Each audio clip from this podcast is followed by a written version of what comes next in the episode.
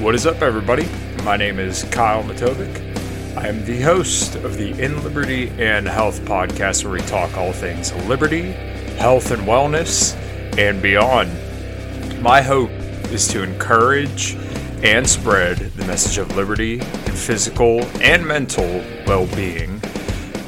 I hope you enjoy all the topics we talk about with our guests. We're on all major streaming platforms, so please sit back, relax, and enjoy.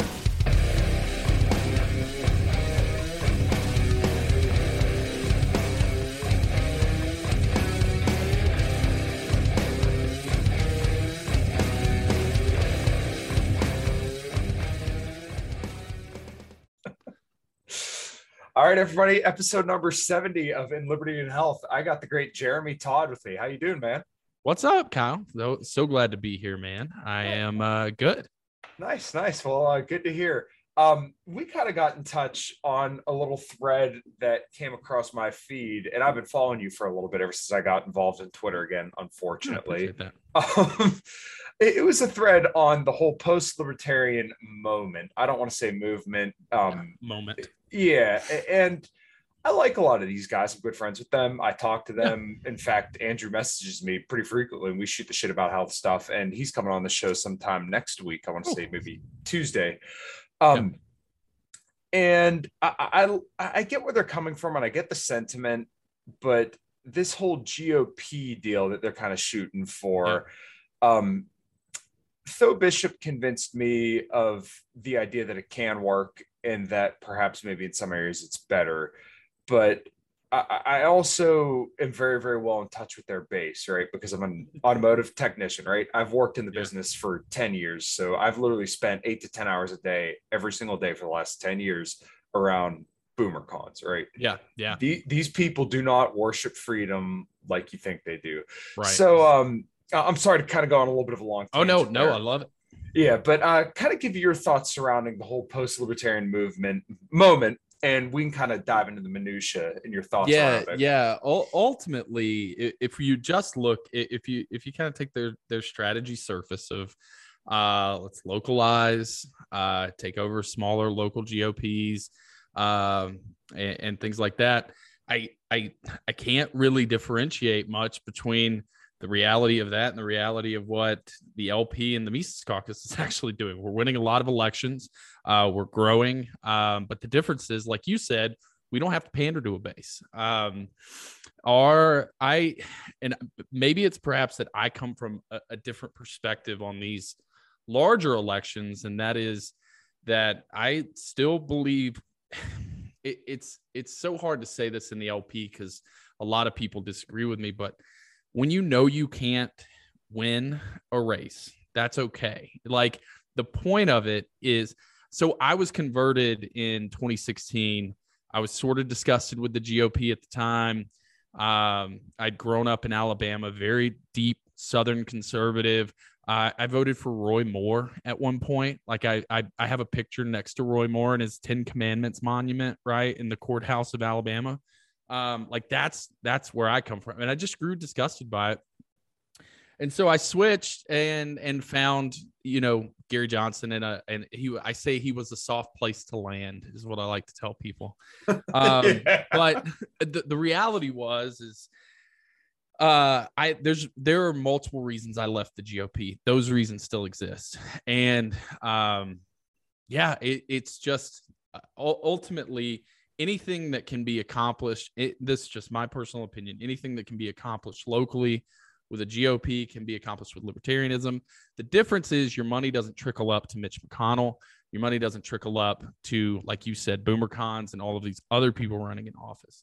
I'm not necessarily a fan of Big Tent, and I believe the ideas of libertarianism are beautiful and perfect. And to water them down or mix them by having to share a room and share the air with very unlibertarian people really does not convey the message. Because here's what you can ask yourself. Um, so, like for example, Rand Paul, Thomas Massie, some of the more successful libertarians, and I'll, I'll flat out call them they are libertarians that exist in the GOP. But have they converted people to libertarianism? Has libertarianism as an ideology grown in the minds of people because of their existence?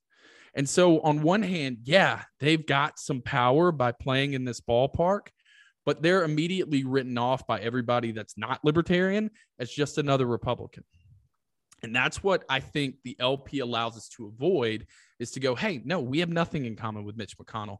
No, we have nothing in common uh, with Donald Trump or these other people. We actually stand for something better and different. And you don't get that if you all have to kind of wear the same team jersey. That's where I stand on it. Well, actually, uh, I, I always love having these kind of conversations because everybody brings a lot to the table, and it could just be my kind of personality. I'm not the uh, the firefighting, you know, bomb dropping Twitter guy. I yeah. want to legitimately talk to people. So every time you see me engage with Tho or Andrew yeah. or any of those guys, it's a sincere conversation because look, there are going to be things that I don't know, things they don't know, things that we can talk about, and we all come, you know, come away a little bit better for it. Um, and it's really funny because I feel like here in Pennsylvania, we're really starting to kind of shape the narrative of what the LP really can do as we got mayors and other people elected. So when they keep saying, oh, the LP can never win, the LP will never do anything. Well, it's changed. It is. Right. Yeah. So I see their point with the GOP, but look, the fucking GOP here. Me and my brother went to an event for a guy who um, was on this podcast twice. Shane, he's a great guy. Mm-hmm. Um, he's a very Republican guy. He absolutely loves Donald Trump, Marjorie Taylor Greene. People, um, obviously, I don't like Donald Trump, but Marjorie Taylor Greene, I get why libertarians like her. Um, yeah. He was fired for a vaccine mandate, and there were um, a couple different candidates there at this event speaking. Mm-hmm.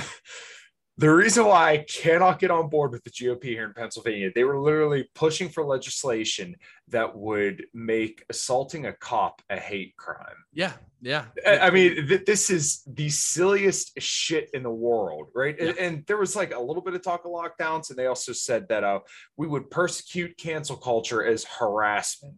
Yeah. like I, am yeah. reading some of this stuff. Like, come like, on, guys. I, you want me to get behind these people? I, I don't want to even share the same air as some of these fucking people. And then exactly. Michael Heiss, Mark Buzzacco, um, Kate Crosby, who's a mayor over in Austin, yep. uh, Ben Sievers, who's elected city council, literally like a, a you know a town over from me. Like uh, I could almost walk there. Right. These are the people who I could share a party with and are actually getting stuff done as libertarians. Now, if this was a different state and the GOP was stronger and not pushing silly shit like this, I'd have a different opinion. And I've said that many times over. Um, yeah. I, I, went out in New Hampshire, for example. Right. I endorsed Ian Smith over anybody else who'd be in yeah. the uh, Libertarian Party in New Jersey. Yeah. So strategically, if that's your best way to liberty, I'm cool with that. But here in PA, I'm just saying it's a Libertarian Party, and people get mad at me for that. But once again, I'm gonna share the same air with some of these fucking GOP goofballs yeah. that we have running around here. because because they the the reality that we live in is that when you are forced to share the air with them and wear the same jersey as them, uh, the psychological association happens. It's it's it's like it's day one psychology 101. It's branding 101 that when you see red and blue, you think Coke and Pepsi. You like it, it is what it is. And even though you can have all these different varieties of Coke, they're all still Coke. And you so you're trying to fit a round peg in a square hole by doing work through the GOP, and it just doesn't fit. It just doesn't work because of the things that you just brought up. Mm-hmm. Um, even in Marjorie Taylor Greene's just and I called it heroic on Twitter. Her uh, her speech the other day uh, about uh, responding to the Zelensky speech and and all of that, yeah. and being like, "We cannot do this. We do not need to be a part I think I know where you're going. She wants to talk about the fucking southern border, like she she wants to be like, oh my gosh, look at these immigrants. It, like, bro, can can we stay up? Uh, but anyways, it it there's so it, that that's my take on it. And so the other thing they they will bring up is especially these post libertarians, they will bring up time preference, right? And for people who aren't d- dorks uh, like all of us, time preference is like are you playing the short game or the long game? And I said this to Tho a couple times in the interaction.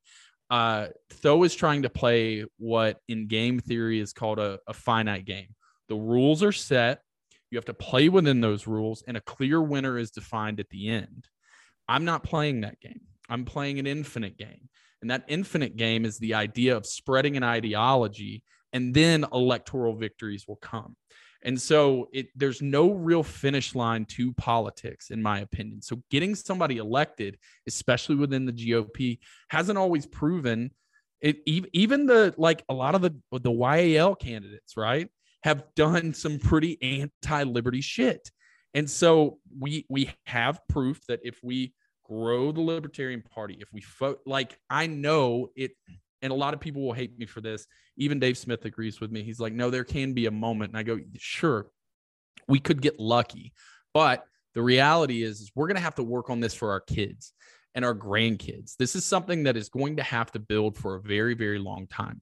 And unfortunately, we haven't had very good people trying to build it. Or the reality is, is that first sort of growth on the bell curve uh, into becoming more widely adopted is a, a pretty difficult hill to climb. You ask any entrepreneur, what's the most difficult part of of starting a business they'll go first five ten years right like mm-hmm. it's it's pretty brutal it's ugly you're lucky if you make any money and then jeff bezos 30 years ago became an overnight success right uh and and so there's a lot of building that has to take place there's a lot of work that needs to be done but i'm not interested in skipping steps anymore. I'm not interested in like trying to take the quick route out. I'm trying to take the correct route out. And the way I see it, the correct route is to be in a party and build a party that you don't have to apologize for. You don't have to apologize for uh, people who don't necessarily believe what you believe. And that that I think is the hope. That's what we're striving to do. Yeah, there's a lot there that actually pretty much everything I agree with. But um, to, to kind of steelman their argument a little bit, and to be fair, as yeah. I always try to be, um, when you look at Ron Paul, Ron Paul turned a lot of Republicans and a lot of different people onto libertarianism through the mm-hmm. GOP. Um, and that's kind of where I feel like Donald Trump actually had a lot of success is that he sucked the air out of the room that um, Ron Paul had put in because Rand wasn't ready to kind of carry the torch, right? right. So Donald Trump did on the campaign trail sound a lot like Ron Paul and some of the stuff that he said. You know, he was anti-war as a candidate, yeah. right? Yeah. So remember, I'm speaking specifically yeah, no, as a candidate. Yeah. so, um, you know, he said, okay, the stock market's bubble held up by low interest rates. He's 100% right. Um, these wars are stupid, right? 100% right. Um, a lot of the shit that he said was 100% right. But he gets in and he turns on a dime. And this is where I, I'm sorry, I'm not going to shut up about it. Is that I'm not going to let all the people who deserve better be let down by the same guy in 2024 who let you down in 2016. Now they don't see it that way, but yeah. look, he said all this stuff that was absolutely true, mm-hmm. and then he didn't come through on any of it. You could sit here and say, "Oh, we still got a wall." Okay, but we paid yeah. for it, right? He said Mexico yeah. was going to pay for it. He said these wars were ridiculous and we should end them all or whatever, right? He didn't end any of them. And to, to his credit, he negotiated it, and then Biden, yeah. you know, for politically expedient reasons, um, ended the war a little bit later. But then 2020 comes around, and he locked you in your home, right? Well, he didn't necessarily do it himself, but he put it in a state of emergency, which gave a lot of cover to different governors to lock put, down. Put Fauci in front of a microphone every right. single day. And then one of the funniest parts is that I've had people tell me, "Oh, I'm sure if Trump was in now, he would have fired Fauci." He said that he wouldn't do it. yeah. He said he wouldn't. He said, yeah. "Oh, I take heat for it."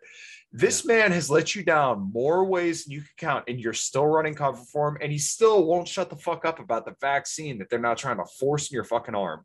So yes. I'm sorry if I'm not putting my weight behind this dude. And uh, and in another thread, I you know Candace Owens asked him about not pardoning Assange, and then he legitimately said, "Oh well, there's like good people on both sides." And then she goes out and continues to apologize for him and says, "Oh well, he's from a generation that just believes everything they hear on the news." Yeah. This is the dude that quoted fake news. yeah. yeah. So exactly.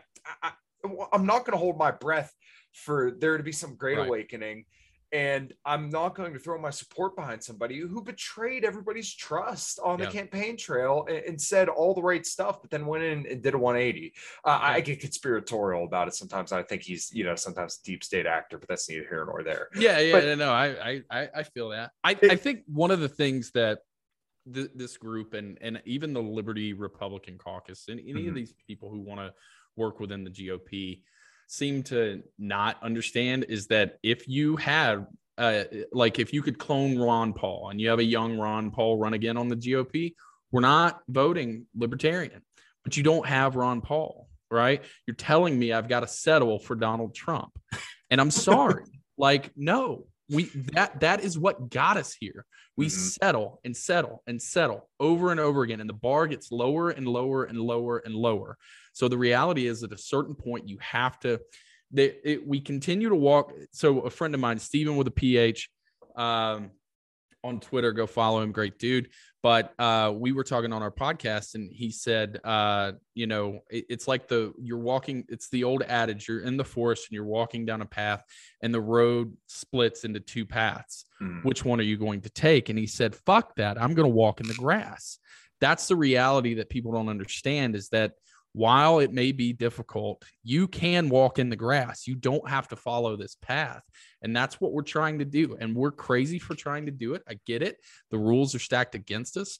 But the reality is, is if we can, if enough people believe what we believe, let set the party aside.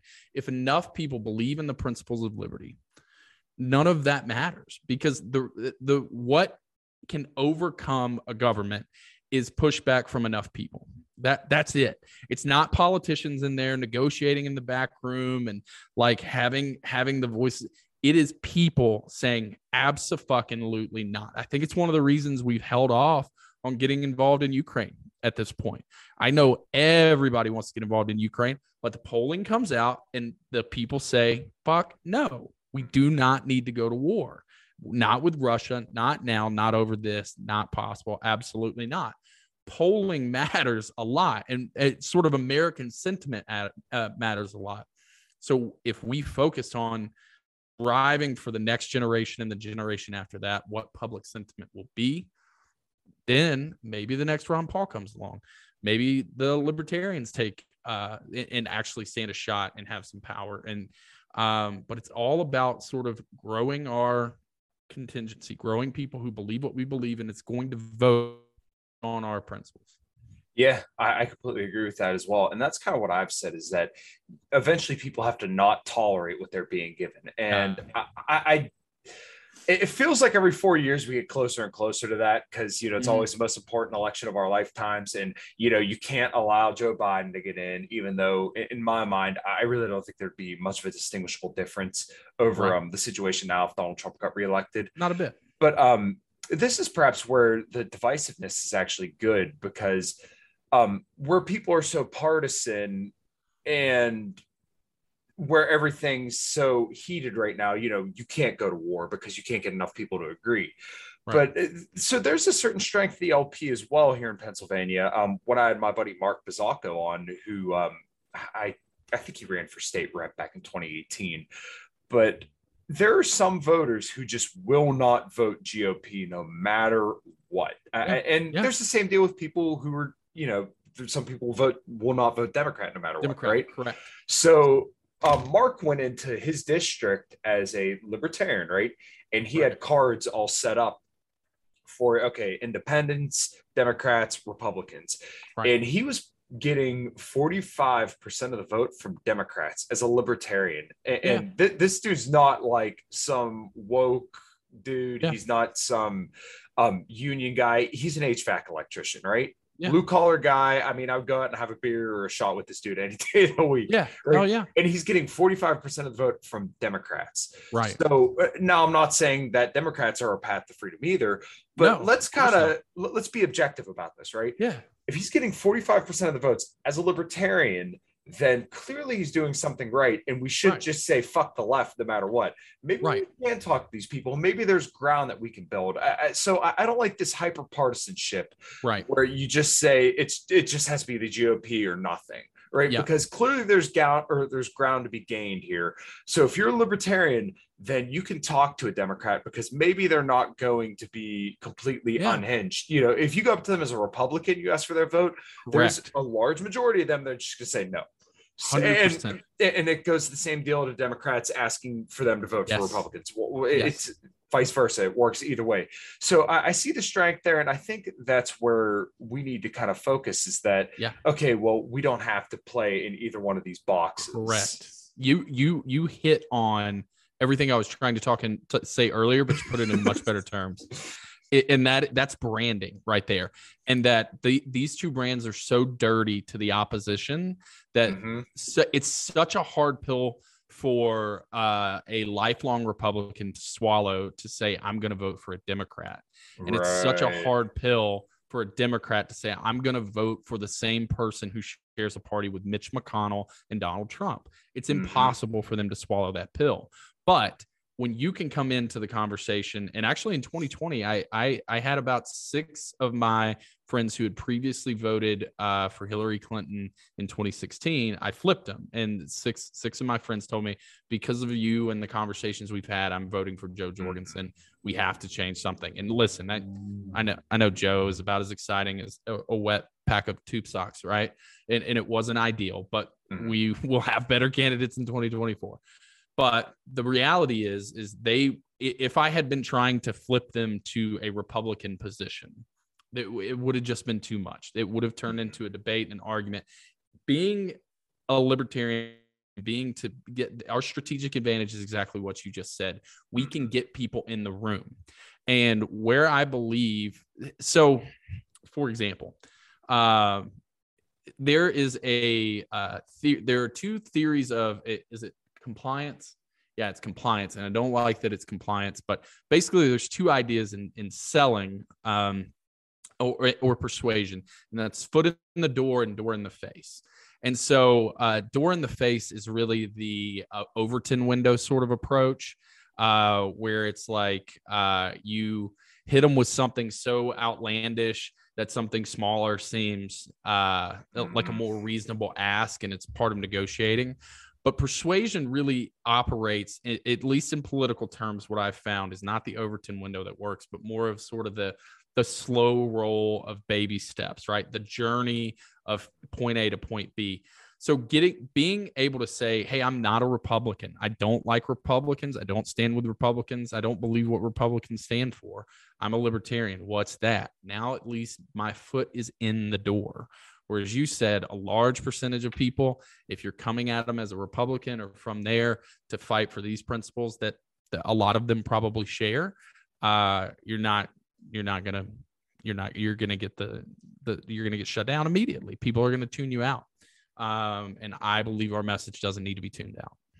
Right, I agree completely. And what once again, to steelman their argument, they'll bring up that, oh, well, look at the guy who got naked at the Libertarian Party convention. And it's actually kind of funny. My brother and I gave yeah. Caryn Ann Harlos a ride back and forth to the airport. She kind of elaborated on this story. Yes. It, it, it's kind of funny. It's like the, the stars aligning with that whole situation where like a whole bunch of shit kind of happened at once. And this yeah. unfortunately gave way for that. Um, the reason why I like the Libertarian Party so much more than the GOP, and I'm more than you know welcome to take people kicking rocks my way for this is that I feel like the cleanup that we have to do with the LP is so much less than the cleanup you would have to do oh, for absolutely. the GOP. So we can, and I don't want to use the term purge, but you can get rid of assholes and people who make libertarians look ridiculous um, yeah. pretty easily versus where the GOP, it's like, okay, well, Donald Trump, he's a very, very large and grain part of the GOP, and they could say he's anti establishment. No, no, eh, he was the president. Can yeah. we uh, like, uh, uh, or can we just admit that? Like, people almost don't want to say he was the president. Say, oh, he's anti-establishment. He wasn't yeah. supposed to win. Okay, but he did, and he was president for four years. And yes, they kicked a lot of rocks his way, but he also gave them everything they but wanted. Yeah, he. I mean, he put John Bolton in charge of defense. Like, it, it was sorry. Like, yeah, but then he'll turn around and call him a war criminal. And then, lest we not forget, this is a big thing that I never hear them touch on either. What happened in 2020 when Thomas Massie wanted to force a vote on stimulus spending? Yeah, uh, the third, libertarian third rate third rate politician is what he exactly. It. Donald Trump said he should be thrown out of the GOP. The yep. most libertarian congressman, other than Ron Paul, to pretty much ever be in Congress, and maybe somebody knows somebody else that I just am not aware of right now. But um, he said he should be thrown out of the GOP. Do you yeah. really think the Trump movement is ready to embrace libertarianism when they wanted to throw out the leader? No, they're not the not. MAGA movement wanted to throw out Thomas Massie. The, the MAGA movement isn't libertarian. They don't believe in libertarian principles. They're populists. And eh, as a libertarian, I believe in populism too. I'm, I'm a libertarian populist, right? But the reality is is they if uh so so basically all of their talking points are populist and it will align their their populism can align with our populism sometimes but their principles don't align with our principles their values don't align with our values and so while maybe like yeah fuck the establishment fuck the media fuck the you know whatever the the the swamp right uh, and libertarians are like yeah fuck all those things too doesn't mean we agree on why those things should be fucked, right? Right. Well, it was kind of like yes, uh, yeah, they- and look, I, I, I, the re, you bring up a good point, and that is that they'll go, well, the Libertarian Party has the Nick Sarwarks of the world, like, yeah, and when people woke up to it and decided that we wanted to be better, he became irrelevant. It's Mhm. completely irrelevant, shouting into the void, shouting nonsense into the void, making himself look like a clown every day. No one respects him that I know. And I and Yeah. listen, I I talk to people as a non-denom. I don't stay in my little groups. I hang out with people from all different Mhm. sides of this party and and get to know people from all different sides of this party.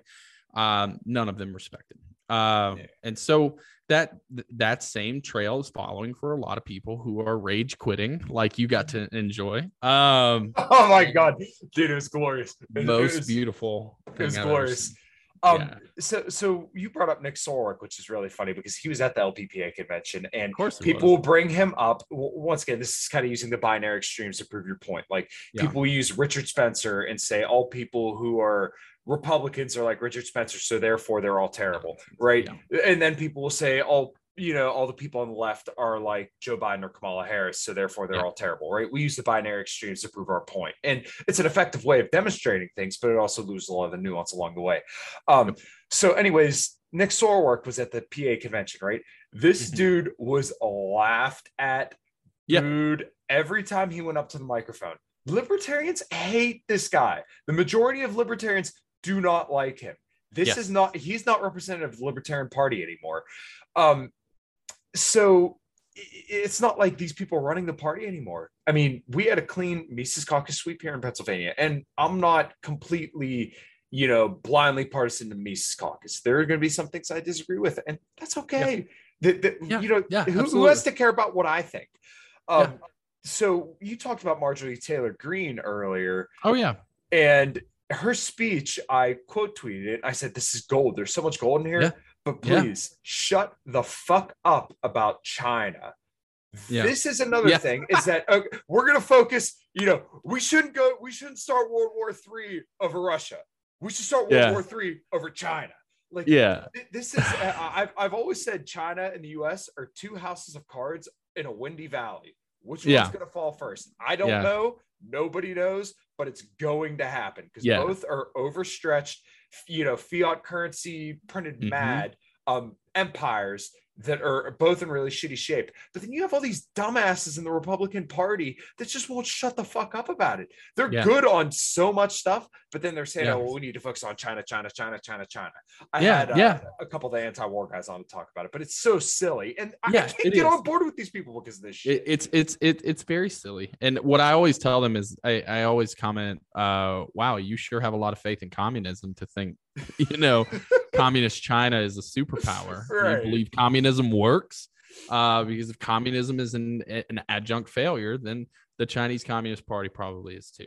Um, and it will fail. It will fall. Uh, they can't succeed. Uh, like you said, uh, their their their infrastructure is crumbling because it was it their infrastructure, like our shitty toys we buy on Amazon, are are, are made in China, right? And it falls apart. So, um, yeah, no, I I China is completely an afterthought, and people are like, well, but what if China invades Taiwan? Uh, it sounds like Taiwan should probably do something about that. Um, you know, let let these superpowers superpowers of Russia and China, if there are enemies, let's let them get sucked into a 20 year war, draining all of their money, draining all of their people's lives, draining all of their country's enthusiasm for nationalism. Right. Let, let let the next generation grow up knowing that their country was but just like us, right? Let them go 30 trillion dollars in debt, right? Um, I yeah, it, but it's this idea in the Republican Party, like you we have to continually have a pissing contest and win it, Mm. continually prove we're the big swinging dick in the room for the globe. And what has that led us to? It's led us to $5 a gallon gas, uh, Americans not being able to afford houses. Uh, it's led us to, yeah, and a, a globalist empire that's stretched too thin. And the re, and, and we're not any safer for it. Russia has stealth bombers, just like we do, right? Uh, so right now, and, and this, this may be some fear mongering. Fuck it, it's true. Stealth could be flying over the United States of America right now with nuclear weapons attached to them. We don't know. They could just be waiting on the signal, right? Waiting on the call. Russia has the same military technology we do. China has the same military technology we do. But just like us, they can't get into a long war. So they they they are sort of holding where it is. But if they want to get into a long war with Ukraine or Taiwan, by all fucking means, like Mhm. let them realize what we should have realized in Vietnam and then Kuwait and then Afghanistan and Iraq. Eh, You know, let them realize that this is it, it is nothing more than a jobs program and a money and a money laundering thing for the elites of your country.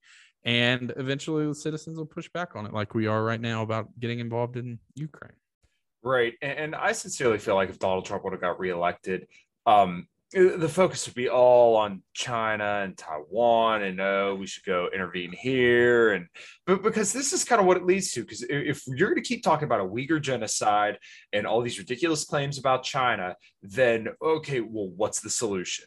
Yeah. because just putting tariffs on it that 94 per, that the cost fell 94% on americans only 6% on china um Mhm. and, and from what the post libertarian guys were kind of busting my balls about they said oh well this caused banks to fail in china and i asked the question is that causation or is this correlation Correlation, right? right They're- so They're they, banks in a answered that. communist country. I got a pretty good feeling they're going to fail anyways. Right. So was this the tariffs that the Chinese only paid 6%, right? We get about 2% of our steel from China. So Mhm. China paid 6% of those tariffs that were so, you know, Trump was being so tough on China. And then Americans paid the rest of the 94%. Yep. Uh, you know, is it. this right? Is this really what we want to do? We want to hurt Americans so that way we can hurt China. Like, I, I- get their arguments, but at the same time, I, I I don't want to hurt Americans more. Why don't we Yep. just progressively stop buying so much stuff from China? Why don't we free our own economy so that way we can build the stuff here for cheaper and more reasonable prices? Or, you know, there's there's a better way to do it. You don't have to, you know, harm Americans. Once again, why don't we make people more free so that way we're more productive, and then that way we can produce things that we want to consume here instead of buying everything from China. Um, they, they have this ass backwards approach where, okay, well, if we just put tariffs on it, then that's going to fix the problem. Well, once again, I'm No. not for hurting the American people. Yeah, exactly. And and goods should be made where they're cheapest and and they're the natural resources are. Right. So one of the big issues that we do is we ship China our natural resources and they return products to us. Mm-hmm. And so it, we have the natural resources here, but like you said, it's all sort of ingrained in these in these backroom business deals for elites. But um, and I think I think they don't want manufacturing in America, so we can just turn off the economy um, when we when when an emergency warrants. But Well- that'll, that'll get you down your conspiracy theory. right, right. So one thing that's interesting, and I've thought about this a lot over the last couple of years, is that it seems like the right uses kind of China as the boogeyman, right? Well, China, you know, you got to be scared of China, and you got to be scared of, scared of the uh, border, the southern border, right? Yeah, They yep. use the border in China as kind of their issue to get voters, right? Where if you vote for me, I'm going to take care of this issue, but they never quite seem to do it. The left, on the other hand, will use racism and the 1% to kind of fear monger Yeah. and get votes, but they never quite do anything about it. right. Um, of course not. I, I get it, it's effective, but you know, are, are we creating solutions? To me, they, they haven't solved either one of these issues. And I get it. Mm-hmm. There's a lot of thread to pull on this, and there's a lot of work to do, but the problems just never quite seem to get fixed. And it generally seems to kind of end up hurting people who voted for them. And it's just once again, you kick the can down the road. We're more and more in debt. And now all of a sudden, we're finally starting to see the consequences of this. Of once again, five dollar gallon gas. Um, it costs forty percent more to go buy beef or whatever. Um, prices year over year are about twenty percent higher than they were just overall. And now people want to say Biden inflation. Okay, well, yes, you're partially right, but it's not the whole truth because you know, look at all the stimulus spending, and they'll be glad to point it out, but they'll never say, "Well, this was our guy that did it." Yeah, Trump um, printed a lot of money. Right. We're, we're so if you think just voting for Donald Trump again will get you back to 2019, I'm sorry. Right. it's not going to happen. It's not. That's and if it does, it's just riding another bubble. Mm-hmm. Um, and I feel like what what they are trying to do is continually press this bubble a little higher, and they but eventually it's like one of those arcade games where you continue to stack the squares right? And then eventually it is going to topple over. You can you can be very skilled at pushing this bubble up but it's all a bubble that we're riding and this one is going to be really ugly because the bubble is probably finally like it, it's not a housing market where some folks are going to have loans. I think it's the dollar um, and, and i'm getting a little more terrified about what the future of uh, American currencies. And you can say you can take, and I even have this problem with like the the agris and stuff. Like you can take the approach of, well, I have Bitcoin, I have gold, whatever. I can, I can. Okay, great. I don't think you understand what 350 million people who don't have those things are willing to do or going to go through uh, when they're only the only thing they've ever known doesn't work anymore. It collapses, right? right? There, it, this is this is mad chaos, full of death and destruction, and you, like, who are you going to buy it from, right? Yeah. Uh, so uh, if if you have those networks created, great, but it's I still would prefer to avoid the human suffering for our, for for everybody else. Right. Uh, I feel like some. Oh, I think sorry. it's inevitable. Yeah, uh, I just it's scary, but it's inevitable. So yeah, some I, I I'm not a Bitcoin guy, and I'm not like the, the, kind of guy that wants to dive down rabbit holes of oh, gold versus Bitcoin. I, I like the conversations, and Peter Schiff's my favorite economist in the world. He's absolutely hilarious. But um, I cannot stand Bitcoin maximalists who Bitcoin bros are the worst. everything it can be said, you know, you can solve every problem. They're every ideologues. problem. Every pro- Bitcoin fixes this, right? It's like, do you remember that old Chris Rock bit where he talks about Robitussin? so he's got this bit where, uh, you know, uh, growing up poor and you know, uh, everything everything was fixed by Robitussin. Ah. uh, so and then when you're running out of when you're running out of you got a, a headache, take Robitussin. You mm. got cancer, take Robitussin. Broken arm, pour some tussin on it. Let that tussin yeah. get in that bone, right? We're out of tussin, put some water, shake it up, more tussin, right? Uh, so it's like Bitcoin is the Robitussin of all of the world's problems. Yeah, no, I I get it. Um, and uh, I'm I'm with you, dude. Bitcoin Bros. That if you dial it back twenty percent, people will actually listen to you and get involved. But you being an asshole to everybody who's a little skeptical about internet money, um, it's not going to do it. But yeah, there there I I will talk to a pan gendered woke, you know, whatever, purple haired, um, what you know, name name the term. I will talk to one of them before some of these Bitcoin God bless. They are insufferable. Yeah, uh, I, I completely worst thing about Bitcoin. Yeah, it's it's like the I don't want to say the living in Ancapistan in your head, but it's like so many people will just throw that out, and it's like, look, I, I really don't think this is the panacea you think it is. Um, I, I don't think people are going to flock to a digital currency you know, after the dollar collapses, maybe I, I, I don't know, but I think they're living in a little bit of fantasy land. Like I think it's yeah. something that people could use, and I get the network use, and I really admire that.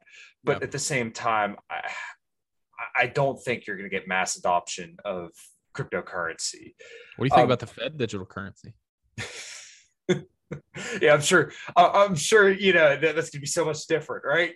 Exactly. Let, us try throw that bait out there. In. Yeah, and you know, we're supposed to believe that this is going to be so much different than Bitcoin and that Bitcoin can't be tracked either. Like, yeah. I don't know, man. I'm still very skeptical. This is still really new, and we've used hard assets for a very long time. But I don't think it's going to be another gold standard either. I mean, it could be, and I think gold's probably a better investment than Bitcoin. But I don't see this being the the next big thing. I don't know what it looks like after the dollar collapses. Um, yeah. So, kind of tailing on to that though, with a collapse and what that kind of looks like. Um, I like that you have the long game mindset, right? And I've heard you talk about this on Reed's podcast and in other shows.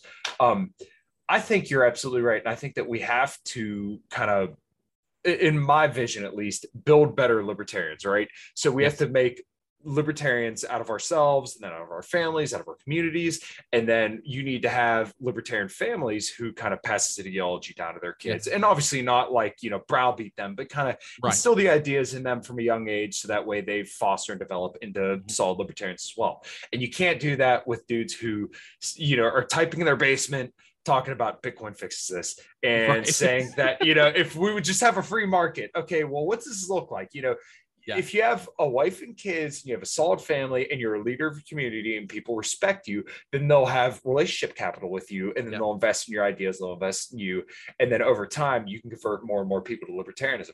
That yeah. to me is the slow game: is having leaders of a community who people trust and who people mm-hmm. respect, and they'll listen to you. You, you know, not somebody who's just a loser in their basement. Um, when you have people like that, then you can build this ideology and build the community around libertarians, and then there, we can have a more free society that way. That's yes. my idea for it, and I, I feel like you kind of get the same thing a lot. I, I I do. If you can see this, yeah. Read Carnegie for the mm-hmm. love of God. So you, the I I think a, a piece that a lot of people make lays over in what you just said, but is incredibly important to for this strategy to work is that you have to actually be worthy of being a leader in the community. Right. You have to have communication skills. You have to be good at your job. You have to have money. Do you hear me, libertarians? You have to have money. I've gone off about this before. You cannot influence anybody if they look at you and go, I would never want to have my life mirror yours, period. You have to be somebody who, at least in some way, gives some semblance of uh, success and respect. So in my workplace, I'm the number two in the building, and uh, but I'm a, a little older than the number one. The number one's not always there, but everyone in the building has asked me when. It, eh, so they go, "Oh, what do you think about this Russia thing? Uh, what do you think about this? Oh, I wanted to get your opinion on this. What do you think about this? I'm the guy they come talk to about this stuff now and mm-hmm. i'm able to exert that influence because they actually look up to me and respect me as a coworker and a leader in their in, in the room. So the piece of advice that i'm trying to do through my podcast sell liberty and the uh, organization sell liberty along with brian nichols uh, and our team is let's teach people how to at least be normal decent communicators and then teach them this. And i love this about tom woods school of life too that got me fired up because it's what it's going to do. And this is number two on my platform for LNC. We have, like you said, we have to create better libertarians. That doesn't mean know more about libertarian theory. That mm-hmm. doesn't mean be smarter in every argument, know every foreign policy. You don't have to be Scott Horton. You can be pretty dumb on a lot of these issues and still be effective if you are effective at life. If people look up to you they will listen to even the most general ideas that you have. But if they look down on you, you can scream at the clouds all day and they're never going to listen to you. So read Carnegie and yeah, learn yeah. how to speak to people. I think Tommy Sands had uh, brought up the quote from uh, Carnegie: it, "People don't care how much you know until they know how much well, you know care." How much you care, 100%. right? And every time he says that, I, I I think about that a lot, and it's absolutely true. And this is kind of what I mean by having capital with people, where you know, if you just instantly show up to an event or to strangers and just start telling them end the Fed and you know uh, vote Dave Smith 2024, they're gonna look at you like you're fucking nuts. Yeah, but if you approach right, if you approach this person as a reasonable person and you're not screaming and yelling, you're not you know you're not a batshit insane person, then they're going to, you know, you're, you're, going to have capital with this person. You're going to be able to develop a relationship where they trust you. And like you said, in your workplace, um, people come to you and ask for your opinion. And then that's kind of get your foot in the door right there. Is that now that you have, once again, capital with these people, um, now they can, you know, hear from you, hear your ideas, and then maybe you can develop them uh, and kind of pull them a little bit more towards yes. you rather yes. than just trying to scream at the void and mm-hmm. shake your fist at the sky and saying Bitcoin fixes and expecting them to just buy on to your ideas via right. that way. Yeah. Yeah, one of the one of the great faults of uh, of salespeople is that they can't get out of their bubble. So uh, they so you have to be able to say, and I, I said this in my mar or commented this somebody about the Marjorie Taylor Greene thing, and that is that if you can't call out the positives that your competition does, nobody will take you seriously. We live in a world now where this idea of just being a, a, a positive, only positive towards us, only negative towards them pitch doesn't work. Um, you have to be both interested in your prospect and your client, which you hit on. So having capital with them, listening to them, being interested in them. But then also when they come to one of the one of the so a guy asked me, he goes, What do libertarians think about X? And I said, It doesn't matter. What do you think about X?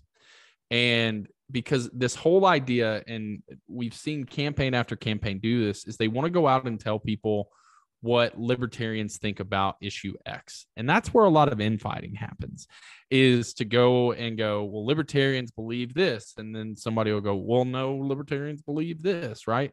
We have to stop talking about what libertarians believe because people don't give a shit what libertarians believe. We have to make our ideas in their own silo. People haven't adopted our principles right? So why would they care about this principle that they don't agree with or share? So if you're going to start with issues and ideas, you have to break those ideas sort of down to what matters to them and then providing solutions that are going to uh, sort of help them sort of open their eyes. And then you go, hey, by the way, that's part of this XYZ libertarian principle. So here's how it applies to issue A, B, C, D down the line. That's the process, not going up to him and, they go, Well, I think this about Ukraine. And you go, Well, libertarians believe that they don't give a fuck. Mm-hmm. Right? Talk to him about, okay, well, why do you believe that? What makes that interesting to you? What are you most passionate about? Why do you feel that this matters more than this? Be interested rather than interesting. And uh, all of a sudden, people will reveal to themselves that, yeah, they kind of do desire freedom. And I don't buy into this idea that full circle back to what the post libertarians believe that people reject the idea of liberty and freedom. I don't I don't believe that. Um, I am sold on our product. I believe it is perfect, and I believe at the core of all things, people can see the morality in what we believe um, because it is perfect. It is moral. It is correct. Um, and it from a political stance, right? Like I, am a bit of an authoritarian with my son when he wants to touch a hot stove. Okay. Like I'm not, I'm a communist among my family. All right. I don't go, this is my bank account because free markets, right? But as far as a political system that can help a large group of people accomplish the maximum amount of, of, of joy and prosperity and success, this is perfect. And if you just help people sort of ask themselves the right questions, break the propaganda a little bit, help them discover the truth, we are the natural outcome. We're just ahead of people in that journey. Um, so you don't have to tell them what libertarians believe. Ask them what they believe, why they believe it, why it matters to them, and they'll go on this journey and start it for themselves. Right. And this is where kind of Tho, when him and I talked, he said, when you're coming at GOP, you need to come along to these people as fellow travelers. Well, I don't think you necessarily have to be just a strictly GOP guy. Um, right. It goes back to the Carnegie saying people don't care how much you know until they know how much you care. Is that right. if you come at this person with an issue they care about or that they're asking you about, um, you know, find out where you guys agree or whatever their issue is and kind of mm-hmm. walk with them and then you can kind of walk them towards your solution. Um, yes. I had Reed, Tommy, and Buck on probably a couple weeks ago. Oh yeah, yeah, I remember seeing that. Yeah, and uh, Reed was uh, telling me about how when um, he was campaigning for Tulsi, mm-hmm. that uh, you'd go door to door and you'd bring up the war in Yemen, and right, everybody knows this is horrible, but like your average person, if you come up to them and just say, "Oh my God, the genocide in Yemen," like this They're is like, too it, right it's too arbitrary. Right. So when you try to bring something that seems arbitrary but is very real to people as libertarian can or as libertarianism can be, then people don't care just because it's so over their heads. So yes. I, I, think as libertarians, we can't just sit here and continue to live in abstracts. And any libertarian that's still kind of living in these abstracts and just saying, oh, taxation is theft online and yeah. Bitcoin fixes this after 2020, it's like, well, you you might actually be harming the movement because at this point, you know, we kind of need to roll the state back in whatever way we can as quick as possible. And Sure. we should, you know, we do have to play the generational game, but we can't continue to just sit here and say taxation is theft and post memes Yes. all day and Yeah. think that we're spreading the message that way. Right. Yeah. the- And, and if you are somebody who is like, okay, maybe I'm not a great communicator, but I got great memes, right? Like the the meme should be the idea of challenging their current narrative, right? Um, when if I look back at what my journey into becoming a libertarian looks like, it goes, I I I didn't vote for a libertarian until 2016. It my journey probably started in 2005 um, I watched The Daily Show every night and followed by The Colbert Report back when he was funny. Um, I still have a lot of love and respect for Jon Stewart. But what Jon Stewart did is I watched it and remember I'm I'm the guy voting for the 10 commandments judge in Alabama like Sam Brownback, who else? Uh Mike Huckabee. All right, if you want to know what my political lane was, it was Mike fucking Huckabee, okay? Uh, that was right up my shit. And so I I I would watch uh Comedy Central because I like South Park and all that as a freshman in college. But then the Daily Show would come on and I'd see him challenging all of these belief systems that I had. He would do it in a very smart, intelligent, funny way. Bill Maher does a lot of the same thing to people on the left. But what was great about John, at least back then, is he challenged both sides pretty pretty pretty stringently like he would hold people's feet to the fire on their hypocritical nature if you are posting memes they shouldn't just be like taxation is theft blah, blah. it needs to be something that challenges somebody's current narrative especially on issues that they care about.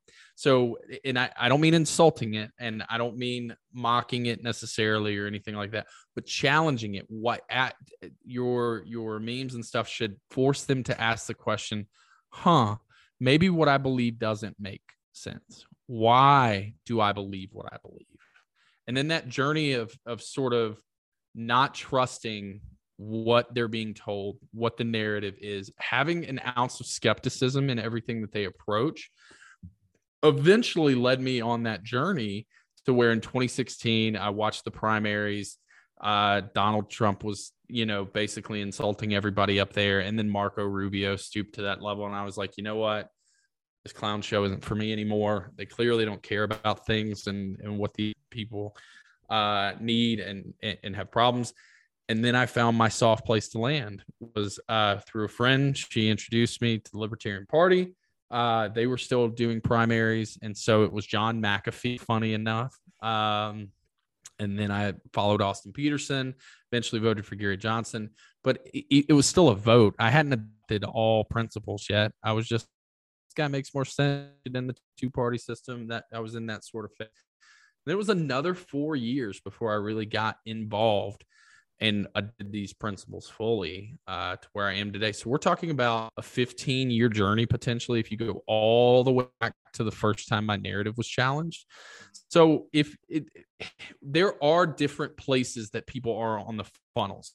Somebody who's talking to normies uh, and you're you're like using your your family's Instagram account or you're having conversations, you may want to to you know but but sure you're challenging sort of their belief system and narrative but you're 100% right. Taxation is theft isn't challenging their belief system. You're trying to skip steps. Taxation is theft after you've accepted that theft is not okay it's violence coercion is violence like all of these principles that we believe in then lead you to taxation as theft. You're going way too far down the line. You got to start with challenging why do they believe what they believe? Why do they think what they think and that can sort of open that door as we talked about for you to get your foot in Right. Well, you know, I just had a thought, and I've thought about this particular thing for quite a while. Um, when it comes to people saying taxation is theft, um, right now, I feel like we have a really opportune time if libertarians are able to communicate this. But um, right now, we're all having to pay higher prices, right? I think it's easier to kind of push that kind of taxation theft kind of narrative. And I, I don't like that we're necessarily going down this rabbit hole, but just, just kind of follow me along here. Um, yeah, yeah, I got you. you need to tell people that like look this is your purchasing power being stolen from you Yeah. right the government's 30 trillion dollars in debt right this is Yeah. not you know it, it they don't have the money right people are saying oh Mhm. well your hard-earned taxpayer dollars are going to ukraine no this is purchasing power that's being sent Yeah. over there this is being stolen so um and like I said, it, it, it sounds almost arbitrary and it's pretty aggressive, but really that's kind of what it is, though, right? right. And this is where I think that we need to kind of start shifting the message, right? Where you, people are saying inflation. Well, no, it's your purchasing power being stolen, right? right? It's not the goods that just all of a sudden became more expensive. It's the fact that your dollar doesn't go as far, and, yep. it goes to kind of what you were saying earlier that you think the dollar is going to collapse. I agree, but um, you know, to kind of communicate that to people, hey, this is your purchasing power going away. Your savings, all that money that you have in the stock market that you're planning to retire on one day, the value of that is being stolen out from underneath your feet yeah. from these people who want to send your children to go fight in Ukraine, which we have absolutely zero interest in, or the same people who might have you go fight, oh, you know, want to involve you in Taiwan or yeah. go fight in the Middle East. All this stuff's been funded by that retirement number that you see on the screen that your social security check, you know, is being stolen from. Mm-hmm. That is the form that's your purchasing power going away. Yeah. it's not just taxation. This is your ability to buy that steak, to buy yeah. gasoline, to buy a gift for your kids, to retire on, to go on a cruise. That does not go as far anymore. Absolutely. That reframe is something that's really powerful to do because you may not even know that you did this.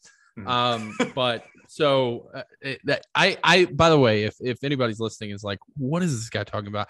I, I, the we read Rothbard and, and, and Mises and all these economists, I read, like to know human beings think. Hmm. And so, um, if you go back to the trolley car problem, um, if you guys don't know what the trolley car is, you're in a trolley in San Francisco. Uh, you can pull a lever, and so a, a madman has tied five people to one train track and one per to the other. You're headed down the train, the track with five people, but if you pull the lever, it will divert you to the track with one person.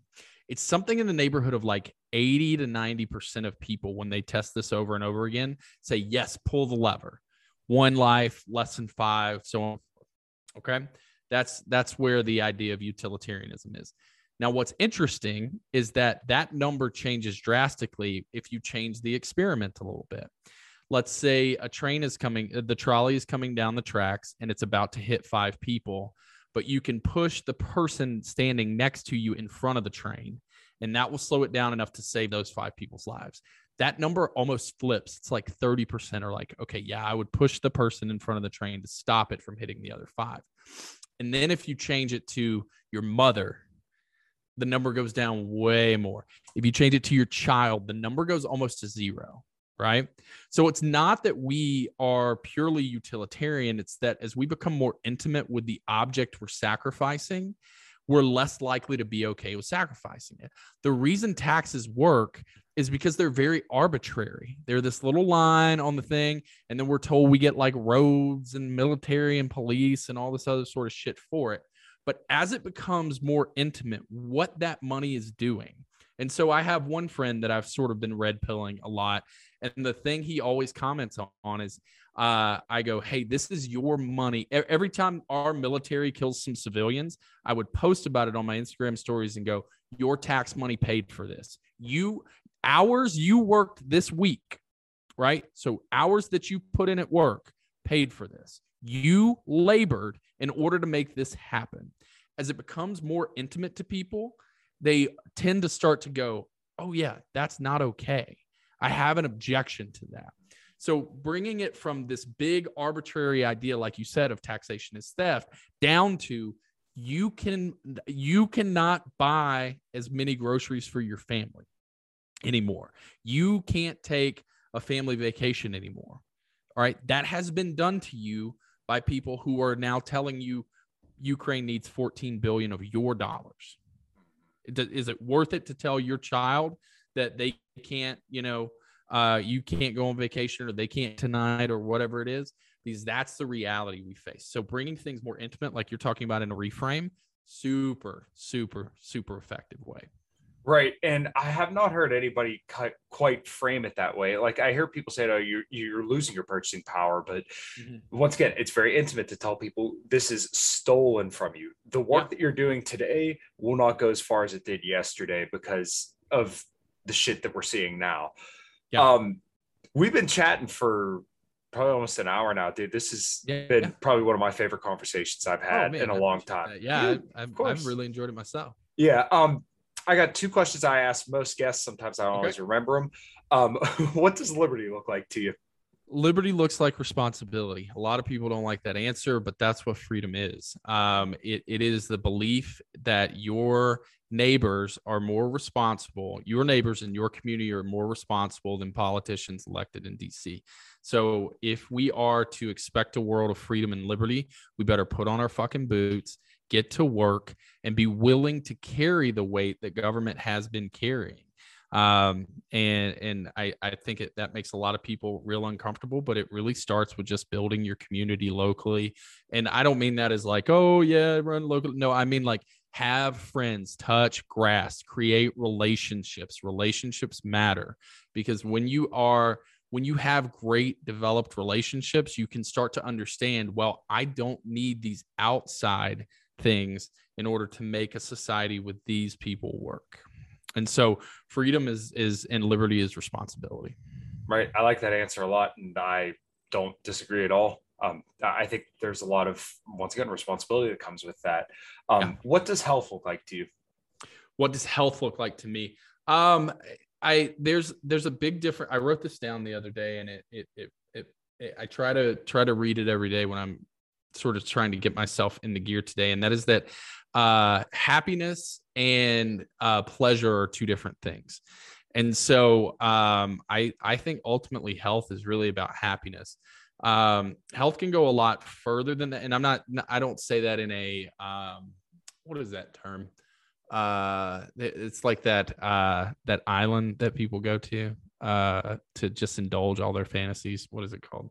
Anyways uh hedonism hedonism There i don't say it in a hedonistic way where you Yeah. should just do whatever makes you happy because or or they what you think makes you happy but you should not just embrace pleasure but Mhm. you should chase happiness right and true happiness is being content when you go to bed at night hungry when you wake up in the morning to do more uh, and be successful. And if you do those things, it'll take care of you. Um, and then obviously you need to take care of your body in order to do that. So if you're sleeping good, uh, if you're going to bed satisfied and waking up hungry, I think that's probably a really good indicator of health. Yeah, beautiful, dude. Uh, where can everybody find you? Yeah, I'm uh, JTodd601 on Twitter. Uh, please don't find me on Facebook. I, I'm just kidding. I I love it all. I really like Liberty Twitter more than Liberty Facebook. It's two different crowds. And Liberty Facebook, Yeah. I'm, I love you guys. You're just not my crowd. Uh, and uh, the organization is Sell Liberty. That's on Facebook. I took that over with Brian Nichols from uh, former chair of North Carolina Party, Brent DeRitter. Great dude, taking some time to really focus on his family and grow business and do do a lot of other things that he's doing. So he handed it off to us, have us out to to or over Zoom to speak and and teach the basic fundamentals of Dale Carnegie and and how to just basically put together a normal conversation where you can change people's hearts and minds. But Sell Liberty on uh, Facebook, JTodd601 on Twitter. Uh, and oh, I am still currently running for LNC in Reno uh, rep at large. Uh, I've got the back of basically everybody that's running um, for uh, that that is sort of the Mises candidate. So I'm fully behind Angela McArdle, fully behind Josh Smith, fully behind uh, Todd Hagopian, fully behind Caryn Ann Harlos uh, when it comes to those. And so I would love to be a uh, catalyst to their work uh, by being a representative at large on that team. Um, jtodd4lnc.com. You can read my platform there. Awesome. Well, like I said earlier, this was uh, a really, really cool conversation. I'm glad that we got to talk. So uh, Thank we'll definitely have to do it again sometime for Oh, sure. yeah. All right, everybody. Until next time, take care. Save big on brunch for mom, all in the Kroger app. Get 16 ounce packs of flavorful Angus 90% lean ground sirloin for $4.99 each with a digital coupon. Then buy two get two free on 12 packs of delicious Coca Cola, Pepsi, or 7UP, all with your card. Shop these deals at your local Kroger, less than five miles away. Or tap the screen now to download the Kroger app to save big today. Kroger, fresh for everyone. Prices and product availability subject to change. Restrictions apply. See site for details.